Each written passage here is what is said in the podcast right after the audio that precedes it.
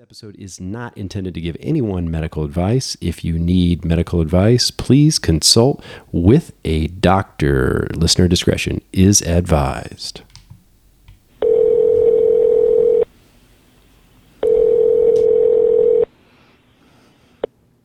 Oh, yeah, hi. Uh, if I get vaccinated, can I stop wearing a mask or, you know, any mask at all? Like two or even one mask? No. In fact, Dr. Fauci says you have to double up. Oh. Okay. Uh, if I get vaccinated, will the restaurants, bars, schools, fitness clubs, and hair salons will they reopen? And will people be able to get back to work like normal? No. Hmm. Okay. Uh, let me ask you this. Let me ask you this. Uh, if I get vaccinated, will I be resistant to COVID? Maybe we don't know exactly, but probably not. Oh, Dr. Bill Gates says you will more than likely need a third shot because it looks like just the two still don't meet the death quota.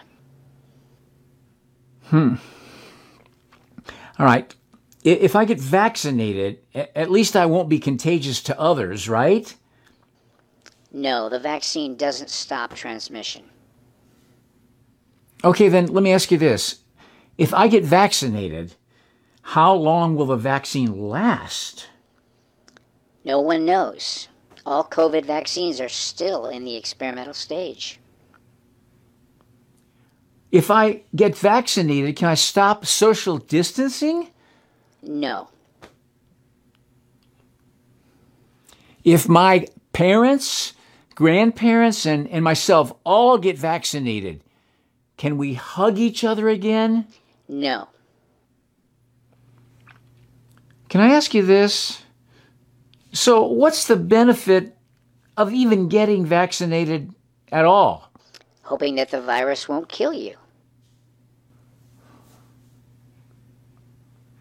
Are you sure the vaccine won't injure or kill me? No. Are you sure? No. If statistically the virus won't kill me, it's got a 99.7 survival rate, why should I even get vaccinated? To protect others. So if I get vaccinated, I can protect 100% of people I come in contact with? No. Listen, if I experience a severe adverse reaction or long term effects still unknown, or I die from the vaccine, will I or my family be compensated from the vaccine manufacturers or the government? No.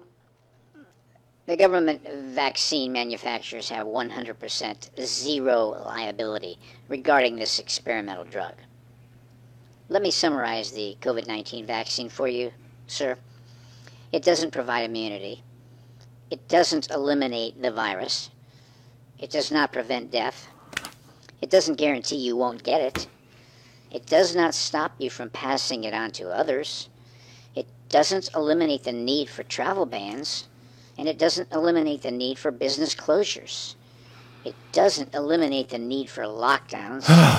and it doesn't eliminate the need for masking. So, would you like me to set up your appointment?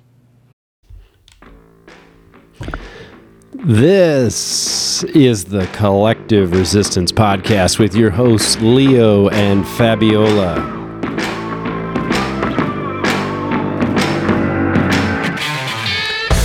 We will be discussing why we find ourselves resisting the narratives of the Common Collective, as well as why the Common Collective resists new information.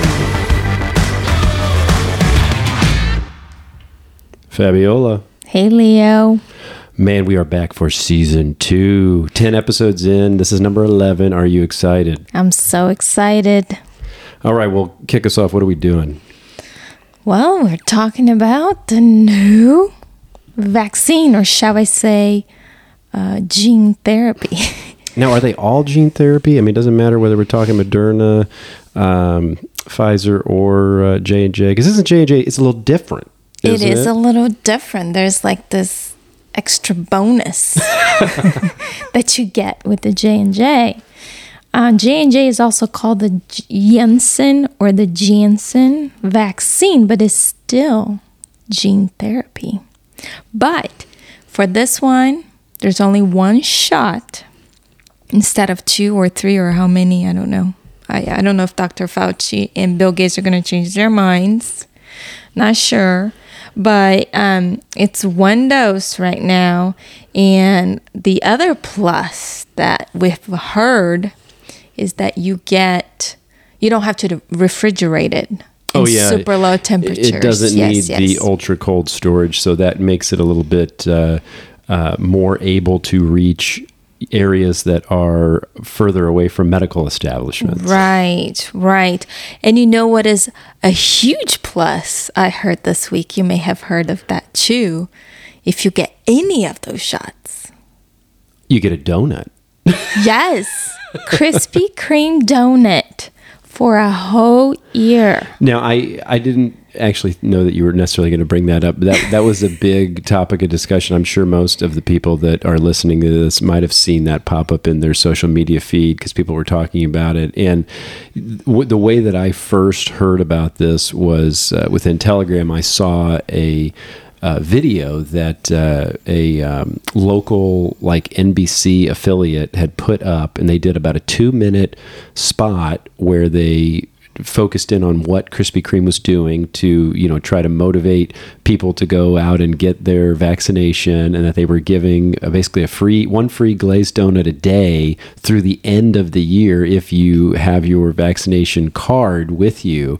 And what was nutty to me about that and actually i don't even believe in getting offended but but uh, if i was going to get offended then i would probably choose to get offended with this particular uh, thing but you know when you look at the the the affiliates uh, or these local news stations, you know, they have a very limited amount of time to interact with their audience, right? Because they're playing programming most of the time. It's not like they're a 24 hour news uh, station.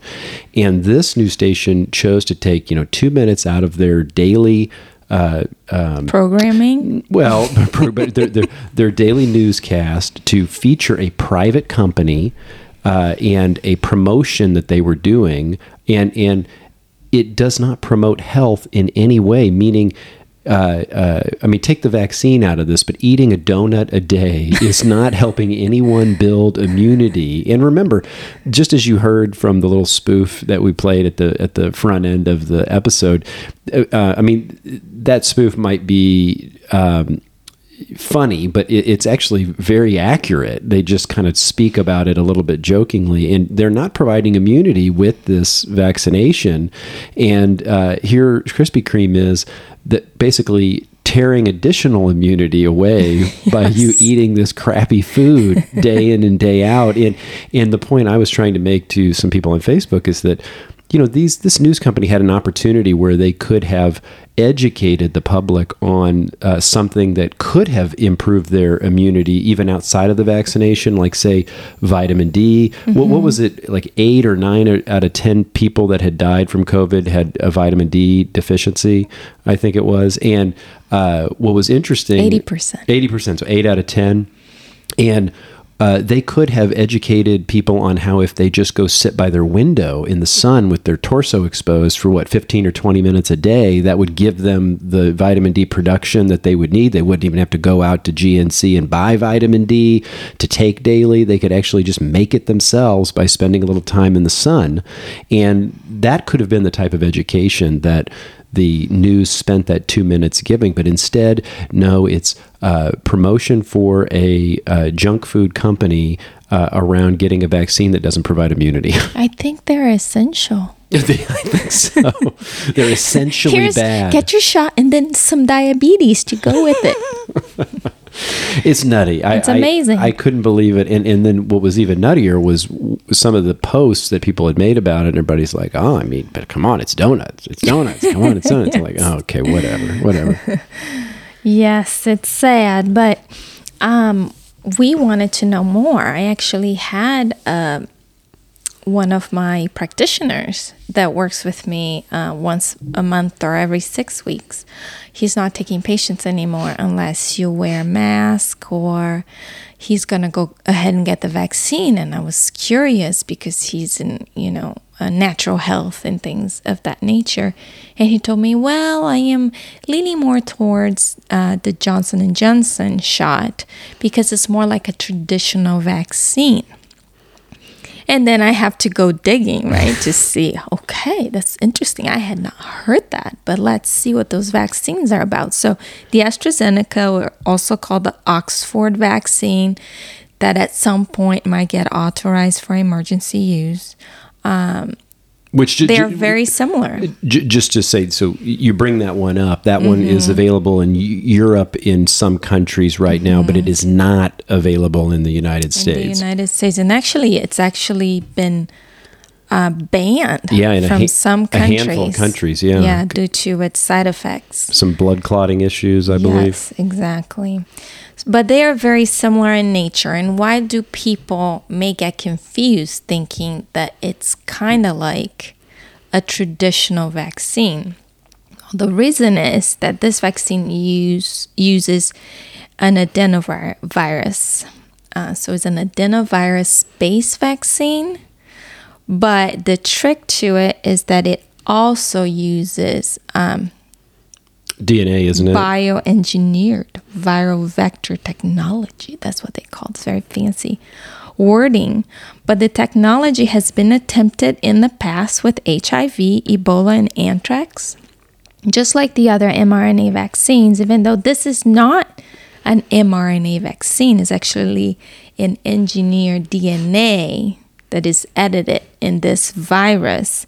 And why do they use this virus? Is because well, adenoviruses are a large family of viruses. They're common in, according to germ theory, they uh, cause mild illness, like the common cold, sore throats, or stomach bugs. And these viruses specifically have double stranded DNA that contains, so DNA contains instructions on how to make more of something. In this case, for this virus, it's double stranded DNA, has instructions on how to make more of it.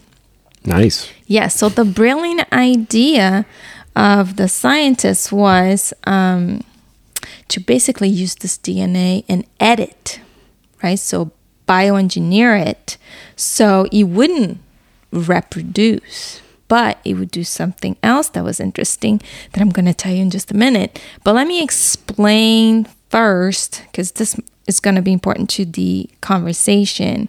What is the difference then between DNA, RNA, and protein? So, DNA is the complete genetic blueprint. It is transcribed into mRNA, which is a temporary message to make something which is then translated into a protein. So, a good analogy for you to understand this is let's say DNA would be a cookbook, okay? Let's say a baking cookbook, okay? Then the mRNA would be a recipe in this baking cookbook. And the protein then will be like a cake that you made out of your recipe. So the finished product is the protein. So the end goal of these gene therapy vaccines is the same. So it, it, to introduce the cell in the, the cells in our bodies to make the spike protein of the coronavirus. So like we talked about Moderna and the Pfizer vaccine. It will come into the cells and then it will give instructions to the cell. The synthetic mRNA will give instructions to the cell to make the spike protein, which is the pathogenic a portion of the viruses so that uh, in hopes that your immune system would then have an immune response and, and eventually protect you. Unfortunately they haven't been able to, to prove that. to, to prove that with the trials um, because people are getting infected after they get the shots. But so while the moderna and the pfizer vaccines um, have the mrna already so that's the active ingredient um, the Janssen and the AstraZeneca go a step earlier. So they use the adenovirus as a carrier of the synthetic DNA. So it contains the recipe, right, to produce the spike protein. Uh, so this is what the companies did. So they took the adenovirus DNA sequence and they edit it. So they remove the sequences in it that have the instructions to make more viruses, and then they inserted the sequences with instructions to make the spike protein. So once the vaccine is injected, the virus attaches to the cell, and then in the cell we have endosomes, which is a part of it. It breaks the shell of the virus open and releases this DNA. This DNA ends up in the nucleus of the cell and then is transcribed into the mRNA. And then this le- this mRNA leaves the nucleus, then attaches to this other cell machinery called ribosomes. And then this machinery would then help make the protein, so the spike protein, which is the finished product. And that's what it does. And then hopefully the immune system would do what they theorized that it would do. But so far, there's no evidence. Hopefully, it's big hope. Yes, Okay. Yeah, for sure. And so I just wanted to remind everybody again emergency use authorization is different than being an approved drug. So it's still experimental and it's under the 2005 PREP Act. And because they are calling these vaccines, uh, this gene therapy, right, which is very different than a vaccine, but because they're calling it a vaccine, they also have immunity. So they are shielded by the uh, Yeah, legal immunity. Yeah. 1986 um, Vaccine Act. Mm-hmm. Well, and, and it's interesting as well. We're talking about these vaccines, and something that and that actually just dawned on me that I remembered uh, that happened earlier in March um, was that Merriam-Webster's dictionary actually changed the definition of uh, vaccine. Uh, so you know, before they had only had the definition of what we have traditionally known vaccines to be, as far as you know, providing like a weakened or deadened uh, version of a pathogen for the body to uh, create an immune response to. And now they have since edited that uh, definition to include verbiage that. Uh, um, uh, refers to the mRNA type technology. And that's really important because um, what's essentially happened here is that we've taken a technology that's actually existed in development for at least several years, uh, which has been called gene therapy. And uh, now we're taking that and we are putting the blanket of not only the branding of the word vaccine, but we're giving it the legal protections of vaccination as well, where you cannot go and sue the directly. You you would have to go through a court case with the government. And but I think on in this experimental stage here, you're not even able to do that. Uh, right. You understand that it's experimental. I mean, I guess you, you would understand if there was something called informed consent Yeah. given to you when you're about to receive it. And we'll go more uh, into what that means um, a little later. But um, yes. Well, well, and, and uh, to me, it's it's uh, just really because I'm really interested in the mechanics.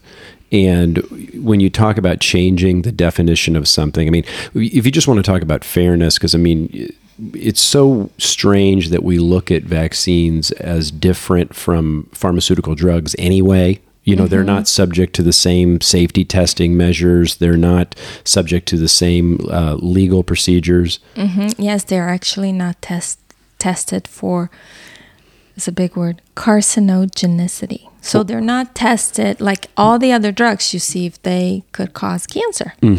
Yeah, so so I mean there, there's big gaps there. So we treat those different, and now we're we're actually taking another technology which is totally different than traditional vaccination, and we are putting it up under the umbrella of vaccination. And you know, the reason they're doing that is because vaccination has this brand awareness, right? You talk about a vaccine, people have the I would say most people have this mm-hmm. warm fuzzy feeling mm-hmm. about a vaccine. You know, they're invincible. You can't get hurt from them. All of that. So now you've taken something that's completely uh, different and you've put it up under that umbrella and people you know really they think hey i don't have to do any research around vaccination. That's something i know that i'm okay having a blind spot to because there's nothing wrong with it and and if if they went out and marketed this as gene therapy you know that a lot of people would be asking a lot of questions like well, wait a minute i'm I I don't know if I'm going to go get a gene therapy for this. I mean, what are the odds I'm even going to get this disease and I'm going to go get a gene therapy? That sounds a little dramatic, you know. know. Yeah. So I think that's an important uh, designation, and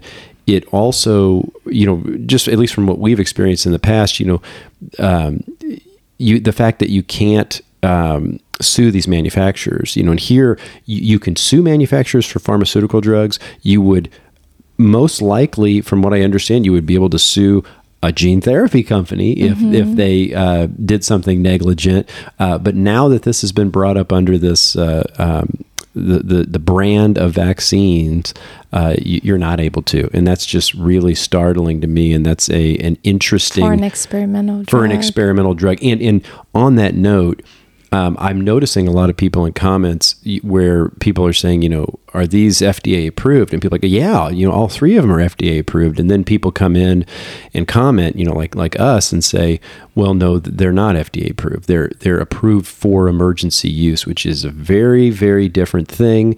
And the actual um, FDA approval for licensure uh, is the full blown approval, and that can't happen unless long term studies occur.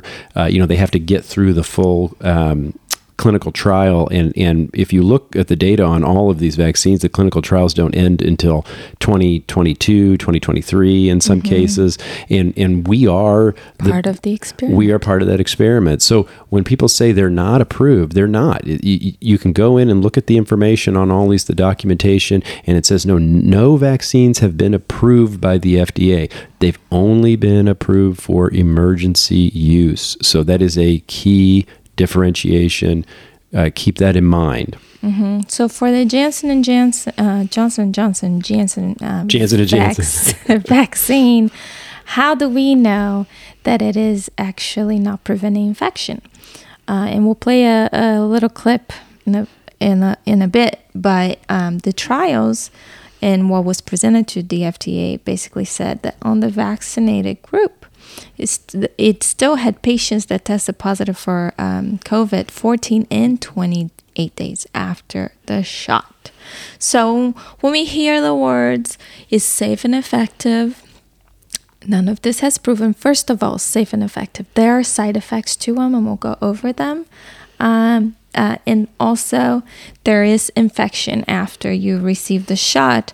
The best that they can actually, like the Moderna and, and Pfizer vaccines, the best they can promise is immune suppression. And what is immune suppression? Is when you uh, have reduced symptoms. So it doesn't mean you're not sick. You just have um, you just have less symptoms. Yeah. So, Sh- shall we talk about the ingredients? yeah, why don't we go through those quickly just so people have some visibility? Yeah, so it's it's interesting when um, people say, you know, I'm going to get the vaccine or I got the vaccine. Or usually, if people got the vaccine, like I don't even say a word because I'm like, okay, like What's done is done. what is done is done. you know, I'm not going to scare you or um, tell you things that might not be helpful to you at that point.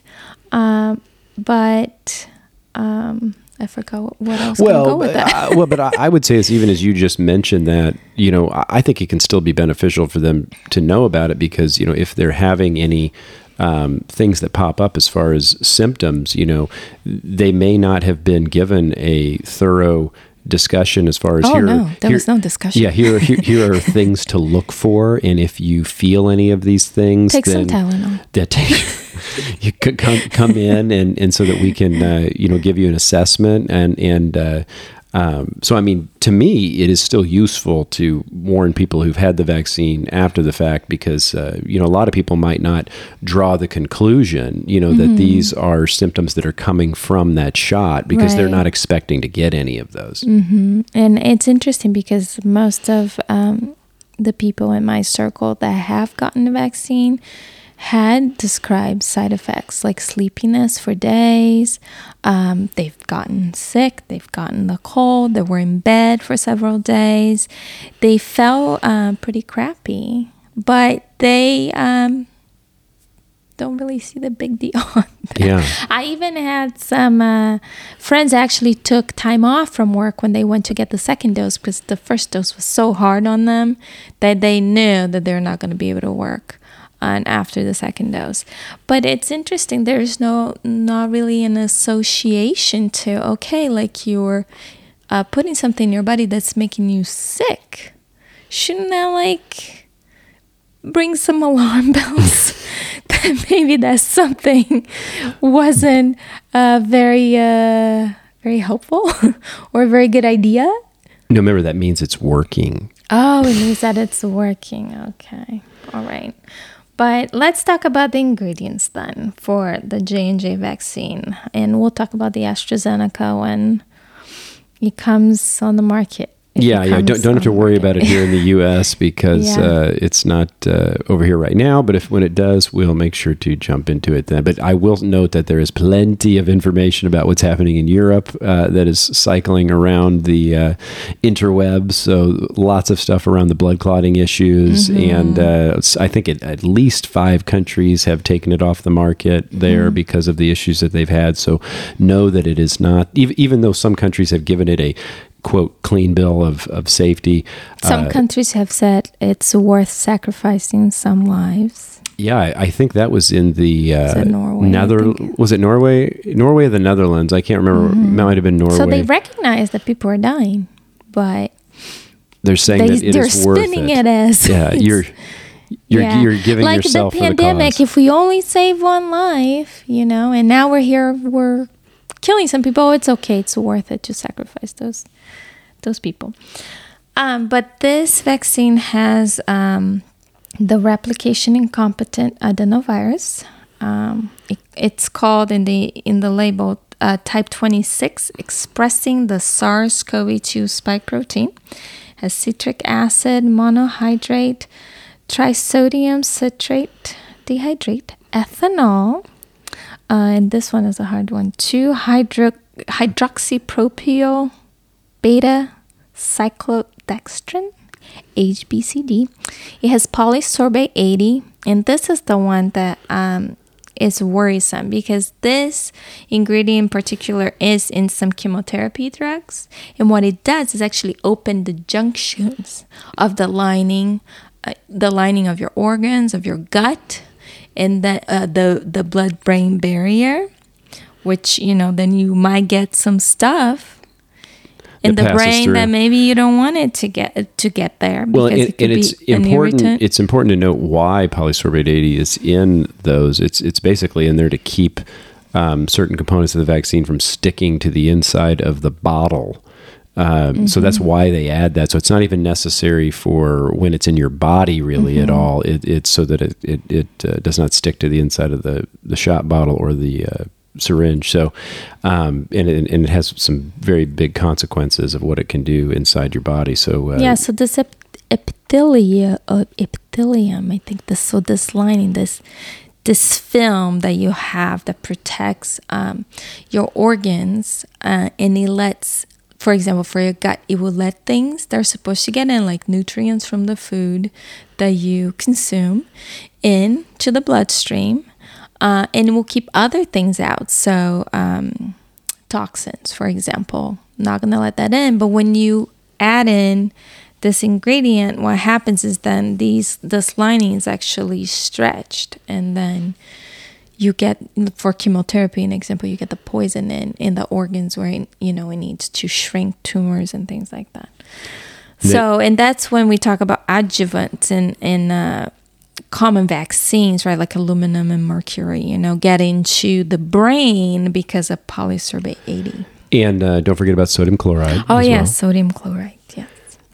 Um, and, and then, should we talk about efficacy then? Yeah, go ahead, jump in. But I was gonna, I, I was going to mention, um, and maybe you mentioned this later, but you know, the- J and J was one of the ones that uh, different from the Moderna and Pfizer that it. Uh, fetal cells were actually used in the right. production right and and uh, there is the chance for some of that uh, dna to pass through there's a very Well, it's that that's not so much the issue because that's still that would still be human DNA, right? We're not talking about animal other species.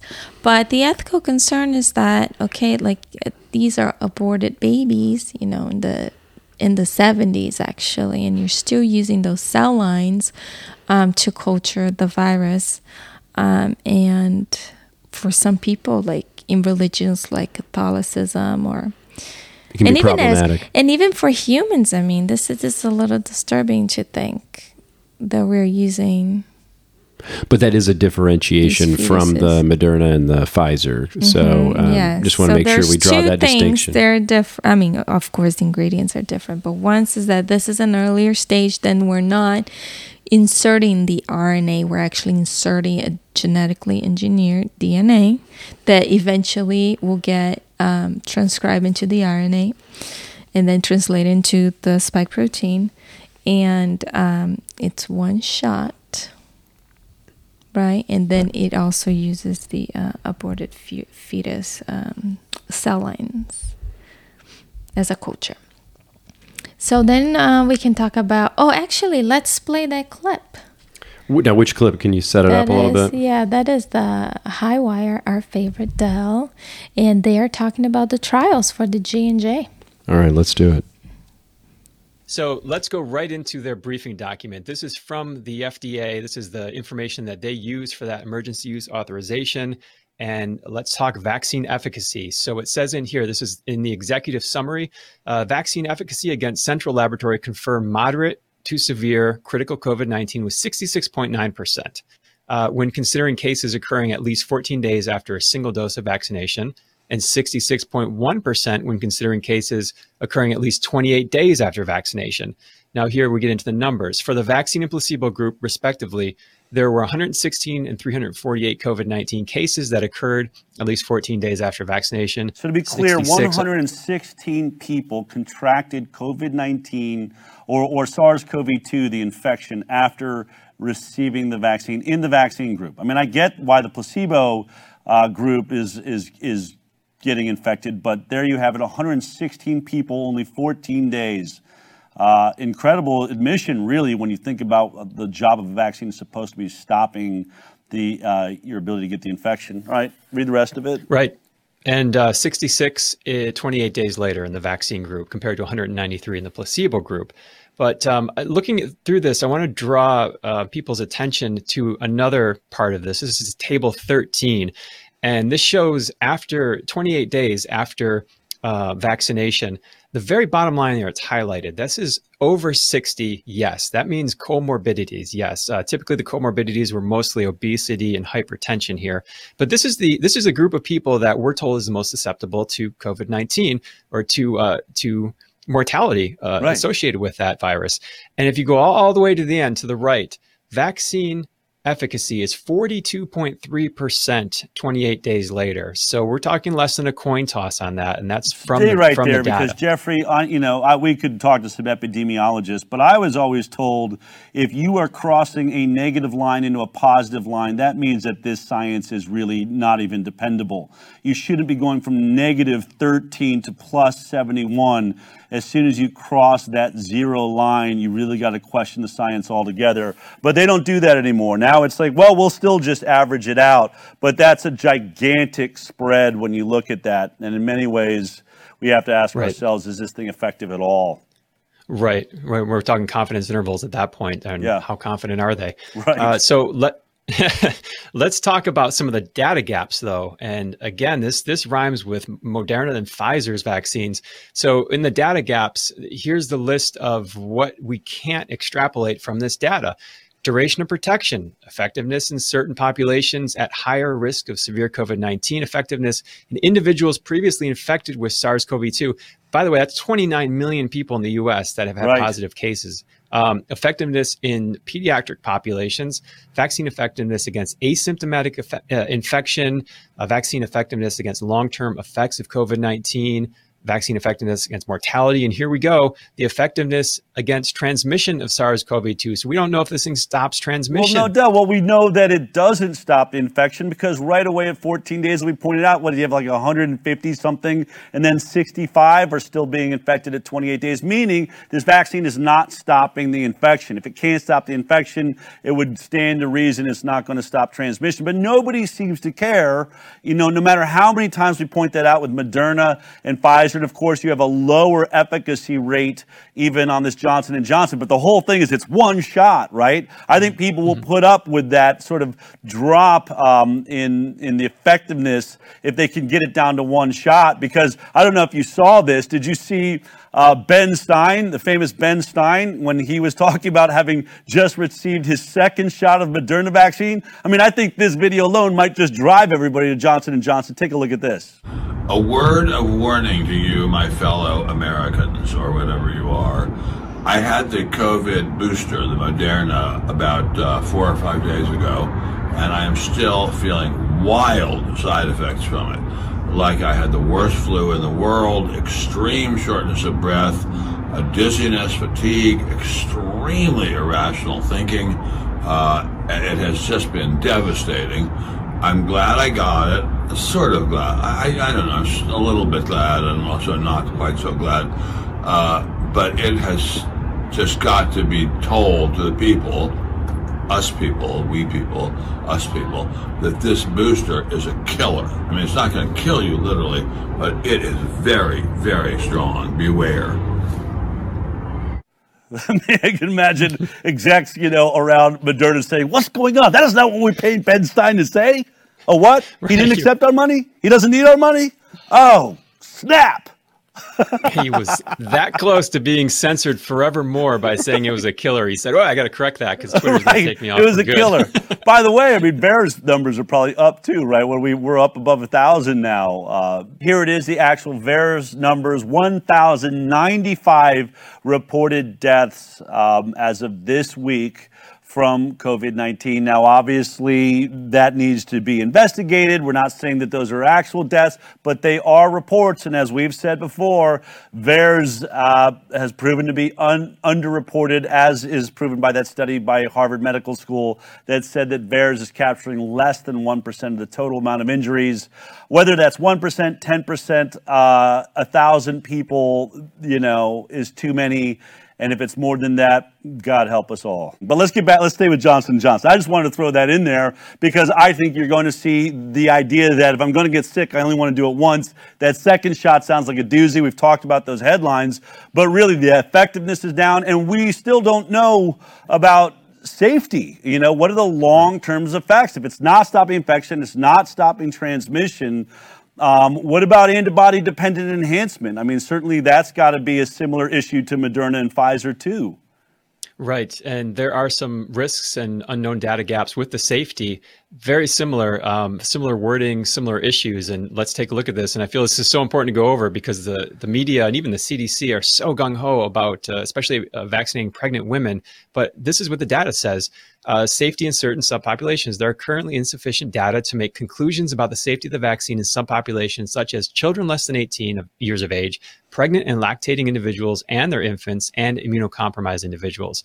Uh, it goes on to say adverse reactions that are very uncommon or that require longer follow up to be detected. Obviously, that's kind of like a no duh. And right. then we have the vaccine uh, enhanced disease. That's the antibody dependent enhancement. Right. Um, so unknown risk really, about that. It happened to be a risk for every animal and every animal. And I just keep wanting to point this out because, you know, like, I'll see guys like Peter Hotez saying these guys just play whack-a-mole. They bring up these issues and make you try to prove a uh, a negative. You can't prove a negative, whatever it is. But this isn't some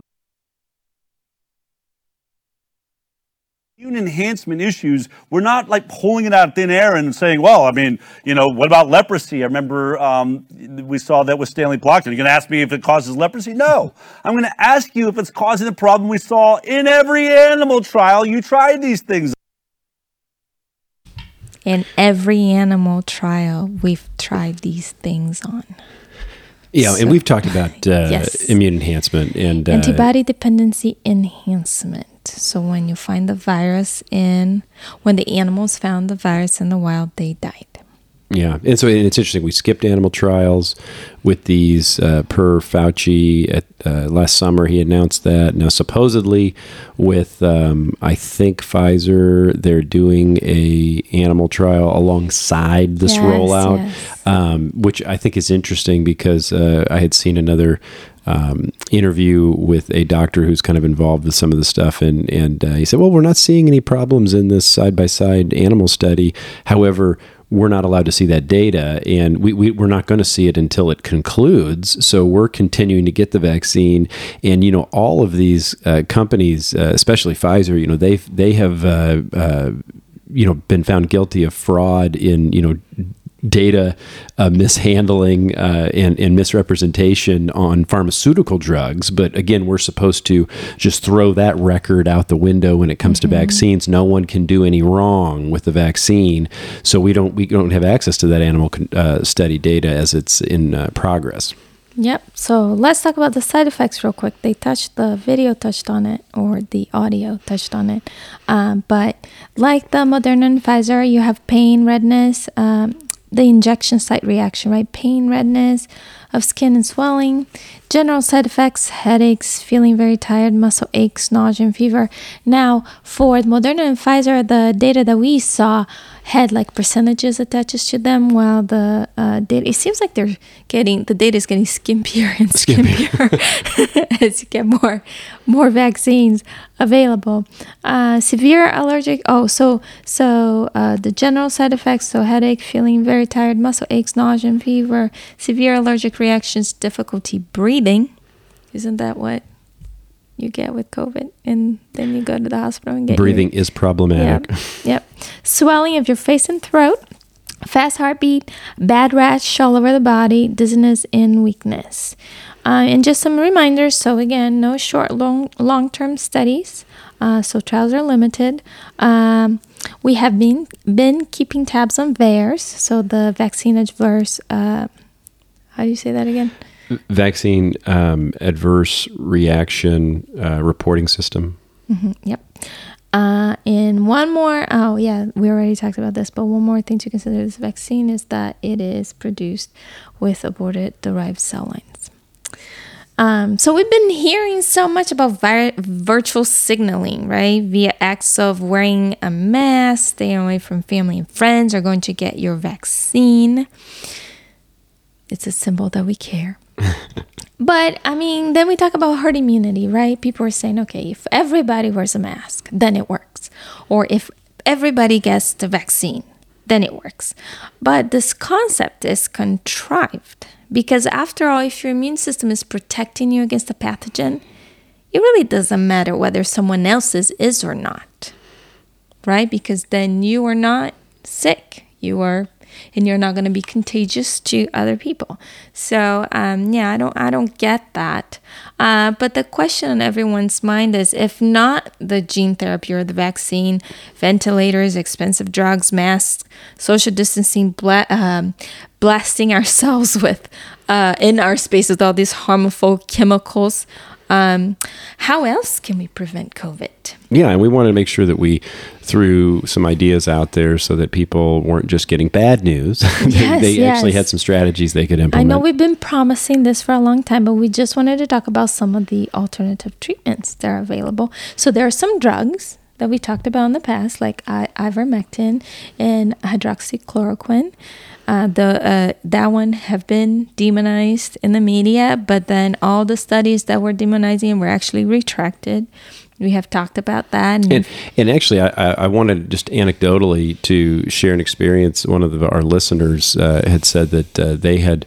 Um, actually gotten a, a prescription for ivermectin uh, and uh, from their, their doctor, and they went in to get that prescription filled, and the individual at the pharmacy pharmacy told or the them, pharmacist. or it was actually the pharmacist, but they uh, actually misrepresented who they were initially uh, and lied.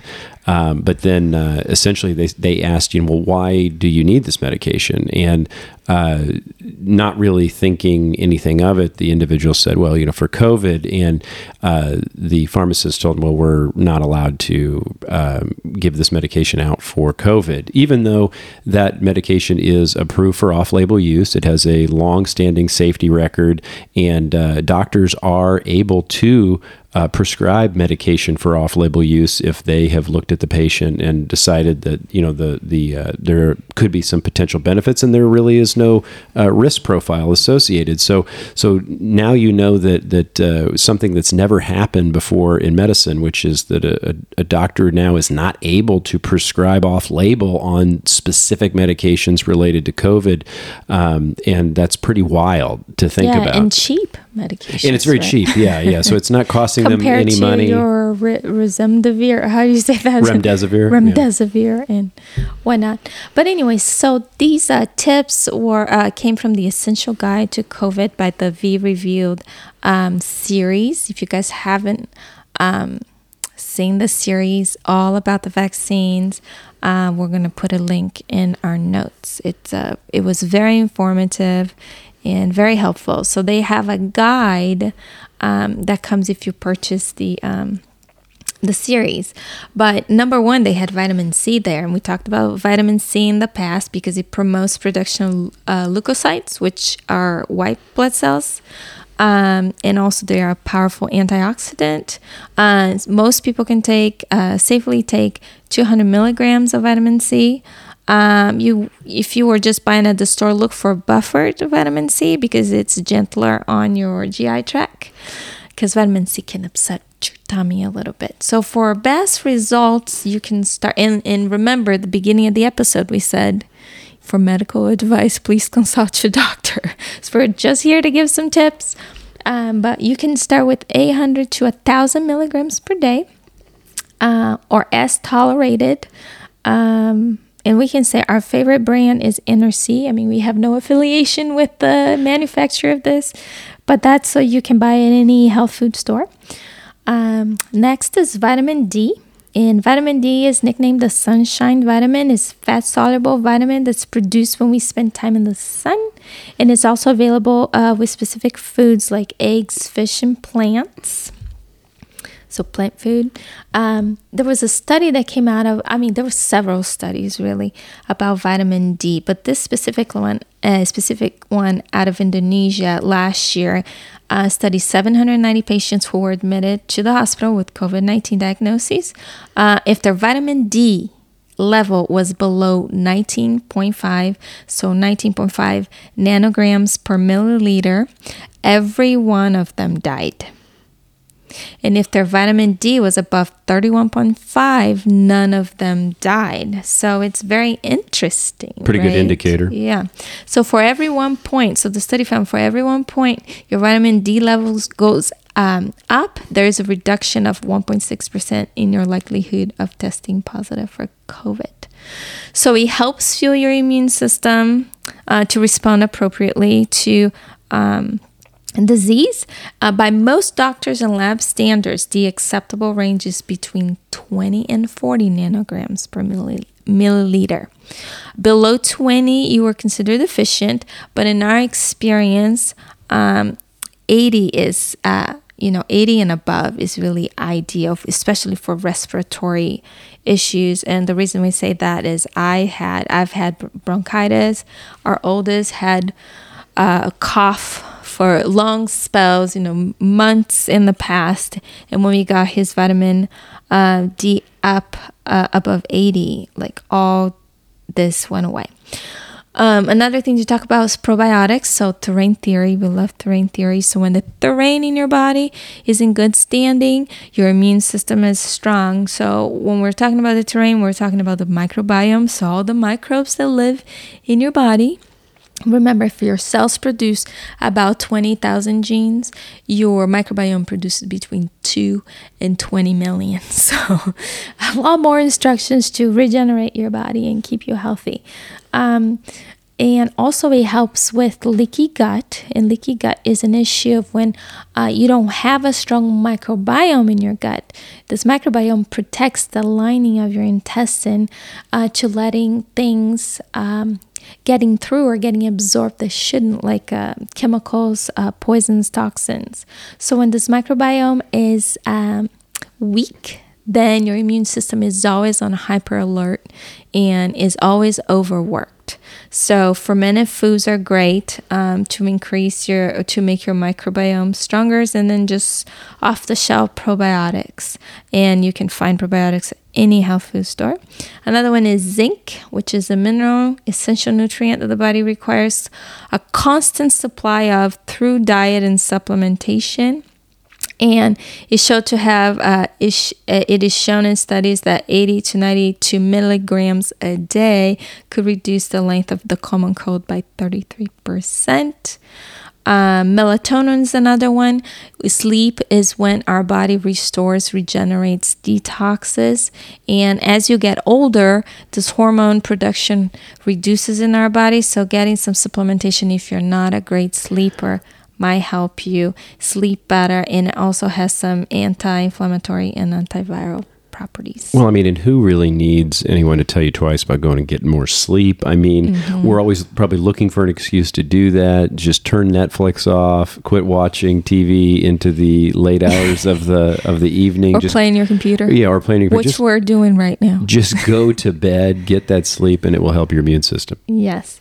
Um, lastly, an anti inflammatory diet, guys, is one simple method of fortifying your body against COVID and any illness, really, is reducing inflammation. And that begins with your diet. So, no Krispy Kreme donuts. Okay. Uh, sugar is highly inflammatory. Sugar, uh, refined foods. So, all you need to do is replace those uh, sugary treats and refined foods with whole, nutrient rich foods like your fruits and vegetables, your meats, good, good source meats, your eggs, your fish, with uh, try to get it without uh, mercury, which is hard, but it can be done. So you're saying just maybe one donut a week? I say no donuts ever. Have some glazed broccoli. that would help either. Anyway, so that's the essential guide to COVID. And also another source that we use was the AmericanFrontlineDoctors.com, which we have a friend that has an 80 year old mother. She came down with the symptoms of COVID 19 and she actually did not take her um, to the hospital. She just went to the American Frontline Doctors and uh, got a consult with them and got, um, I think it was ivermectin. yeah, you can you can do that uh, all via an online application, and you know it's very inexpensive, and then you can get those prescriptions. Oh, yeah, and for vitamin D, for you to know your level, of course, you can go to your GP, your practitioner, and get it tested. But there's also kits you can buy online, and um, they're very simple to do. I think you kind of spit in the cup and send it out. Yeah, and I, we looked at the price of those. You know, they were anywhere from like sixty to eighty-five dollars. Yep. And that was your guide to preventing disease in COVID 19. Excellent, excellent. And then you know, really just trying to find uh, um, some additional peace, right? So just meditation, just just uh, trying to de- De-stress. de-stress. Be nature, breathe in fresh air. yeah, self care. If you're not doing self care, then you're you're really not taking care of yourself, and that's something, regardless of whether you're in a pandemic or not. Mm-hmm. You know, you really should be taking time out for yourself, uh, at least a few minutes a day to you know Go for a walk. scrunch your toes in the grass or something. You yeah, know, kind of ground yourself. Yeah, for sure. So, I wanted to talk about some takeaways because we've been talking about this since we um, started recording the podcast. Some just interesting things to note about the pandemic and what's going on in the world. So, Leo and I have thought that there's something, should I say a little or a little off or like really off about what's going on? Sure. So, uh, we the people, or Leo and many of our friends, uh, actually a larger and larger community, is has been questioning what's happening um, with the pandemic. So, for starters, okay, and I have a, a few bullets. One of them, the first one, I guess, is was, there was no proper virus isolation to establish causation. And it seems like even with the people that are questioning, you know, the researchers, the scientists, the doctors are questioning, there seems like there's different camps of people that are more like, okay, no, it's germ theory. This was created in a lab and escaped and made people sick. Or other, um, another line, another camp is saying, well, there was scurvy, you know, and for 300 years we didn't, we thought scurvy was contagious. And then one day, one doctor uh, gave some uh, limes and oranges to to sailors, and they got better, and they figured out that was a de- nutritional deficiency. And we talked about vitamin D as well, but but but the the the whole issue here is that yes, okay, is there a virus out there? Some people say yes, other people say, uh, well, uh, we we haven't isolated, so that's what you hear is been sequenced. Like when you say it hasn't been isolated, meaning you haven't really said, okay, there's this virus here, let's see if it actually causes what we think that it causes. Nobody has really looked Well, anywhere and, else. and if you dive into that deeper, what you find is that uh, within science, they've actually, we were talking about changing the definition of vaccine, Mm-hmm. and uh, w- we've dove in around uh, the definition of isolation. And so Mm-hmm. uh, you have a lot of scientists in virology who use the term isolation, but Mm-hmm. uh, when you actually go to how they define it, they're not actually isolating the complete virus. You know, it actually still has other things in the sample, which by most normal people's definition of isolation as we know it, there would be nothing else in the sample besides the virus. But what they've done is they've shifted the the definition to include these other components. And so what that means is is that uh, you can't rule out that those other things aren't involved in the mix as well. So uh, it, it kind of clouds this discussion a little bit, but I think it's quite intriguing if, if people would dive in and, and kind of learn the science around uh, virology and, and, and how they uh, uh, they prove causation and whatnot.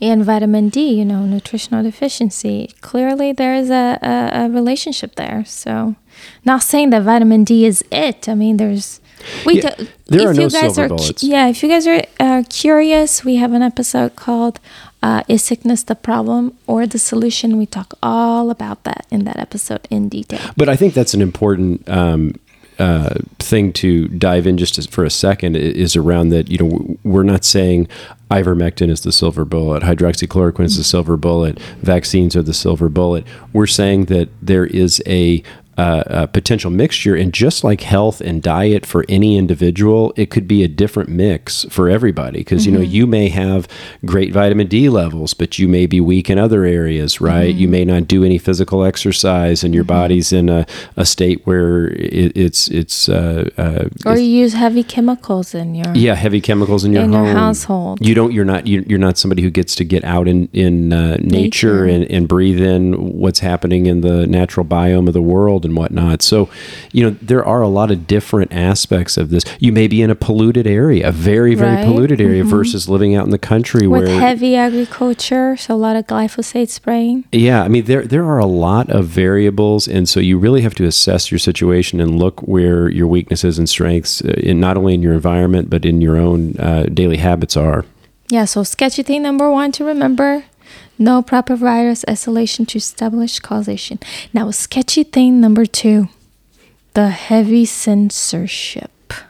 Yeah, censorship is. Uh, I, I would say that ought to make everyone's radar go up. A- anytime you see that, I, I think if we look through history, uh, the people who were on the side of good were typically not the people that. Actually, I would say they were never the people who were censoring information. So you have to really ask yourself, well, why do we feel that censorship is actually a tool for good now? Um, they've certainly done a good job marketing that it is a, a, a tool for good, but uh, they haven't really made the case for why that's necessary now when it's been railed against in the past. So, so again, we don't have to dive into that. You guys all know what's happening with censorship, but I mean, uh, uh, again, you just have to ask yourself: When did we ever say censorship was a good thing? Or when were you supposed to profit from a pandemic? yeah, yeah, exactly. Okay, so sketch thing number three the avoidance or violation of civil laws and the Constitution under the guise of the emergency use authorization. Governments and business, businesses are now apparently making their own rules, completely ignoring civil rights and the Constitution.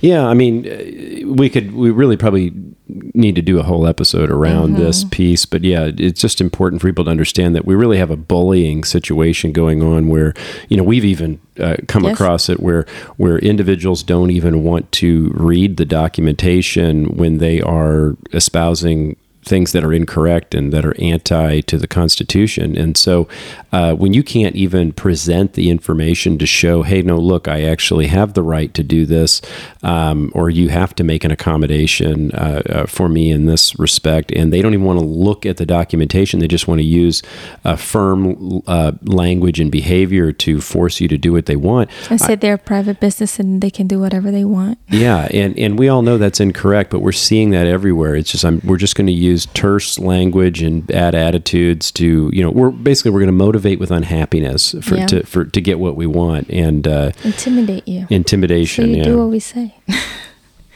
We're talking about the mask. we're talking about a, a, a lot of stuff, but right now, yeah, pre- predominantly mask. Okay, sketchy thing number four.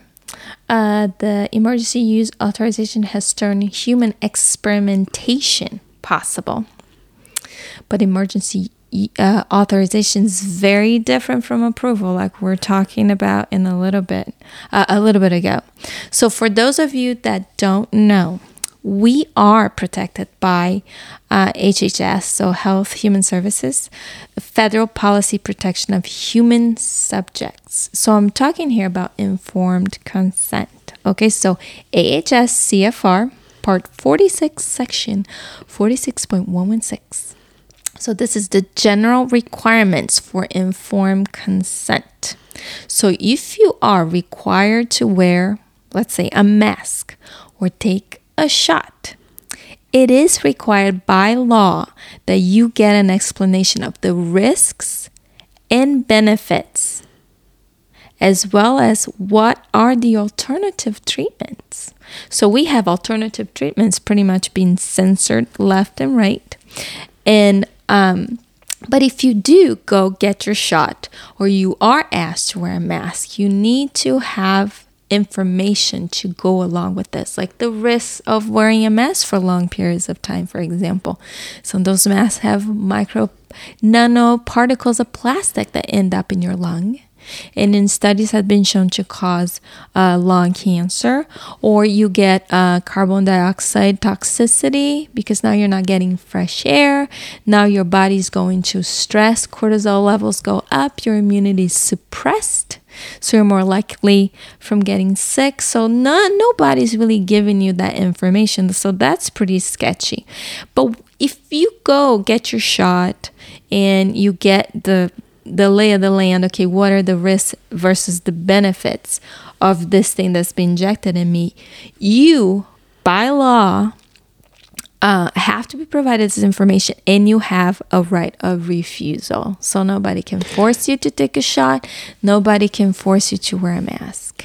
Hey, and something I just want to notate is that uh, the whole reason that they have what's called this um, emergency use authorization is because we are in a state of emergency as a, as a nation and realize that uh, these two things are tied together at the hip. So if they want to keep giving the vaccines that have not been fully approved with licensure by the FDA, they have to keep the United States in what is called a state of emergency. So uh, just realize that they cannot take us out of state of emergency if these vaccines are going to continue to be given out. So even though we may have case counts that go down uh, and uh, uh, states reopen overall, they're going to keep us in a state of emergency on paper so that they can continue to deliver these with liability protection under the PREP Act. So that's a that's a key thing to keep in mind here. They're linked and they can't get rid of one without the other. Mhm. so that was a sketchy thing number five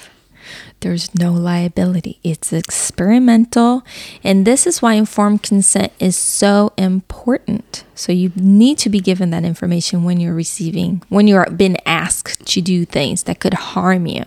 So there's no liability from manufacturers. There's no liability from um, the lab or the the place you go to get a shot or the restaurant that's telling you to go ahead and put your mask on. Um, they are protected. And if you get hurt, the liability is 100% yours. Sketchy thing number six death. Death. Okay. Oh my God, that's very dramatic. I'm talking about deaths, you know, the death count. Okay, so who has heard of people get into a car motorcycle accident and then having it written in their uh, death certificates that they died of COVID?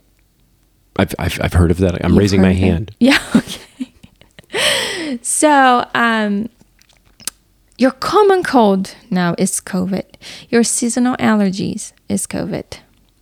Um, a narrative or crisis of attention is also an increase in immune deficiency or suppression uh, by the adopted measures. Like you have lockdowns, you have fear, you have masks.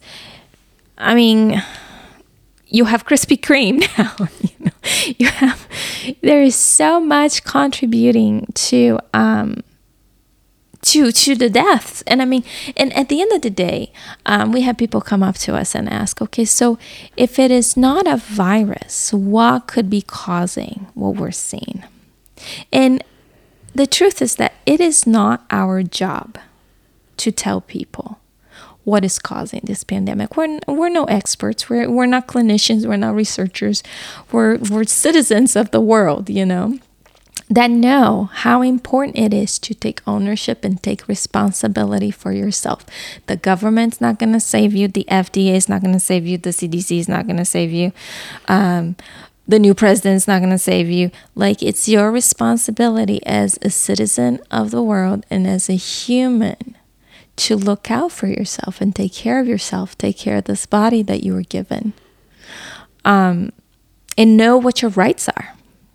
So, um, we might not know for sure 100% what's causing all this. But what we do know that there's some really sketchy things happening. Yeah i mean and that's really you you should certainly i mean we, we've named a, a, number of things and and maybe not all of those things are going to be hot buttons for every person listening but i mean if you grabbed on to a couple of things you know you got to ask yourself okay well, well, why the hell does this exist? You know mm-hmm. what, what, you know why is this happening this way? Um, and and and uh, what I've also noticed when uh, I review information from uh, people who are on the uh, you know the, the narrative side, the narrative that's being pushed uh, by by medicine and whatnot, is is Not really by medicine, by mainstream media and technocrats. Techno, well, but but but mainstream medicine, ma- mainstream medicine, really. But, How do you say that word? Technocracy. Technocracy. technocracy. But but my point is is that uh, it's not um, that they are I hate to even use the word debunking because they're they just don't even bring the stuff up. You know, like you talk about um, antibody dependent enhancement, you talk about immune escape. Uh, you know, they're not even bringing these things up when I see some of these press conferences and these. You know, I saw a, video the other day of a of a um, it was it was all about. Uh, how Christian science, not Christian scientists, but I mean scientists that are Christian, they they look to this uh, this one individual who's uh, he even works with Fauci and and uh, he's kind of disseminating information. You know, here's how you can look at it from a Christian perspective, and and uh, he's walking through the things to know. And I was like, wow, look at all of the things that he didn't even mention, but they are what is circling the the other side of this left and right rather than telling these scientists look here's what's being brought up on the other side here's why that's wrong he just ignored it. He just said, "Oh, they're just conspiracy theories. They're just it's just junk. You don't want to pay any attention to it. Just pay attention to things uh, we talked about bringing up, and anything that's that's not on this bullet list, you just disregard. You just push it in the background and that's that should really put the radar up for people mm-hmm. where they're like well what the hell i mean we had that uh, Geert Vanden Bossche that that uh, uh, he, he, worked for Bill and Melinda Gates Foundation. He worked for GlaxoSmithKline. He worked for um, uh, uh, I mean, God, just it, it, was a it was a uh, treasure trove of of uh, pharmaceutical companies that he's had high, you know, directorships and whatnot, and he has this he's challenge. A specialist in immune education. Yeah, and, and like he, if the immune system actually yeah. didn't work right, it needed here, some education. Here, this guy even has a a dire warning regarding immune escape and uh, uh, what happens the next day he's trashed in the media you know and, and i'm like okay this guy is a pro-vaccine person, and he's saying, "Hey, there's a there's a problem here with the strategy that we're doing, and people shouldn't get these vaccines." But he's still disregarded and this guy has the the resume that you should be paying attention and and it's just it's just nutty It is Yeah. nutty So it begs the question whose interests are being protected here? Yeah, whose interest? When when Bill Gates Bill Gates says that uh, vaccines are the the most lucrative investment he's made, 20 to 1. twenty to one investment. You know, and that was pre pandemic uh, Mm-hmm. uh, returns. I'm sure they're much higher.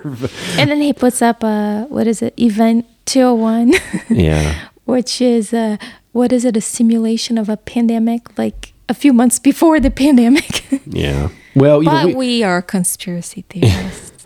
Well, I, I will let you know that I did find out. So you guys can really pay attention to us even more because I actually have the same level of medical degree that Bill Gates has. oh, so do I. Yes, yes. So we just found that out. We became certified from the same institution. so uh, you can trust the, everything we say just as much as you can trust what he says. So just know that. Um, anyway, we're over an hour, about an hour and 10. So Oh my goodness. want to make sure that we don't go long. I, I think we covered what we wanted to cover here today. We did. We're we're excited to be back, season two. We think we've got some some interesting uh, stuff that we're going to be bringing to the show. We're not going to let it out of the bag because it's uh, uh, still kind of uh, In the uh, works. In the works, uh, and it's not all going to be COVID related. It's going to be more life related and stuff. So if we can figure out how to get a life, then then that's what's going to be uh, reported on here as far as our adventures with our family and whatnot. So stay tuned there. But uh, let me go ahead and play our outro music. Thank you for joining us for the Collective Resistance Podcast. Fabi, what do you want to say? I want to say stay healthy, stay safe, stay curious.